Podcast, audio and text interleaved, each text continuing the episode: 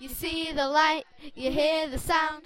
Science is all around. Light. And sound. Instead of your usual school teacher revision lessons, This podcast covers better subjects, stuff you can really relate to. first we will talk about sound. Next time you hear the sound of Akon floating out of your stereo. Yo, yo, yo, check, check, one, two, Shaz and Mike, well on, in it. Yeah.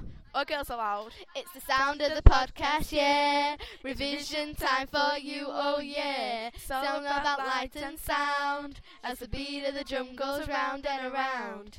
Or Oh, Beyonce. Yeah, right, whatever. Well, think how does that sound get to your ears? Sound travels in waves through the air. The speed of sound is 344 meters per second. Whoa, that's fast. But how does it travel through solid walls? By vibration.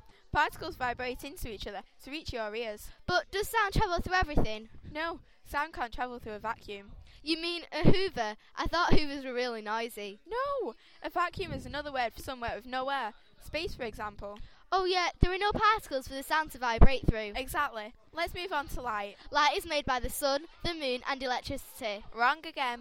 The moon reflects the sun's light. It doesn't emit any light of its own. Okay, okay, so how does light travel? Light travels in rays to get to us. I think I get it. Light travels and bounces off objects into our eyes. That's right. And when an object is in the way of the light, A shadow is formed. and when light hits a shiny, flat, smooth surface, A reflection is formed. Correct. But always remember, the reflection of light is always at the same angle as where the light hits the object. what about colours? What about them? Well, how do they work? Well, in light, the colour white contains all colours. Shine light onto a white object and you see white. It reflects all colours as one. And when you have an ordinary colour, Red, for example, It absorbs every colour except its own. That's why a red object appears red. but black absorbs all colours. It absorbs heat too.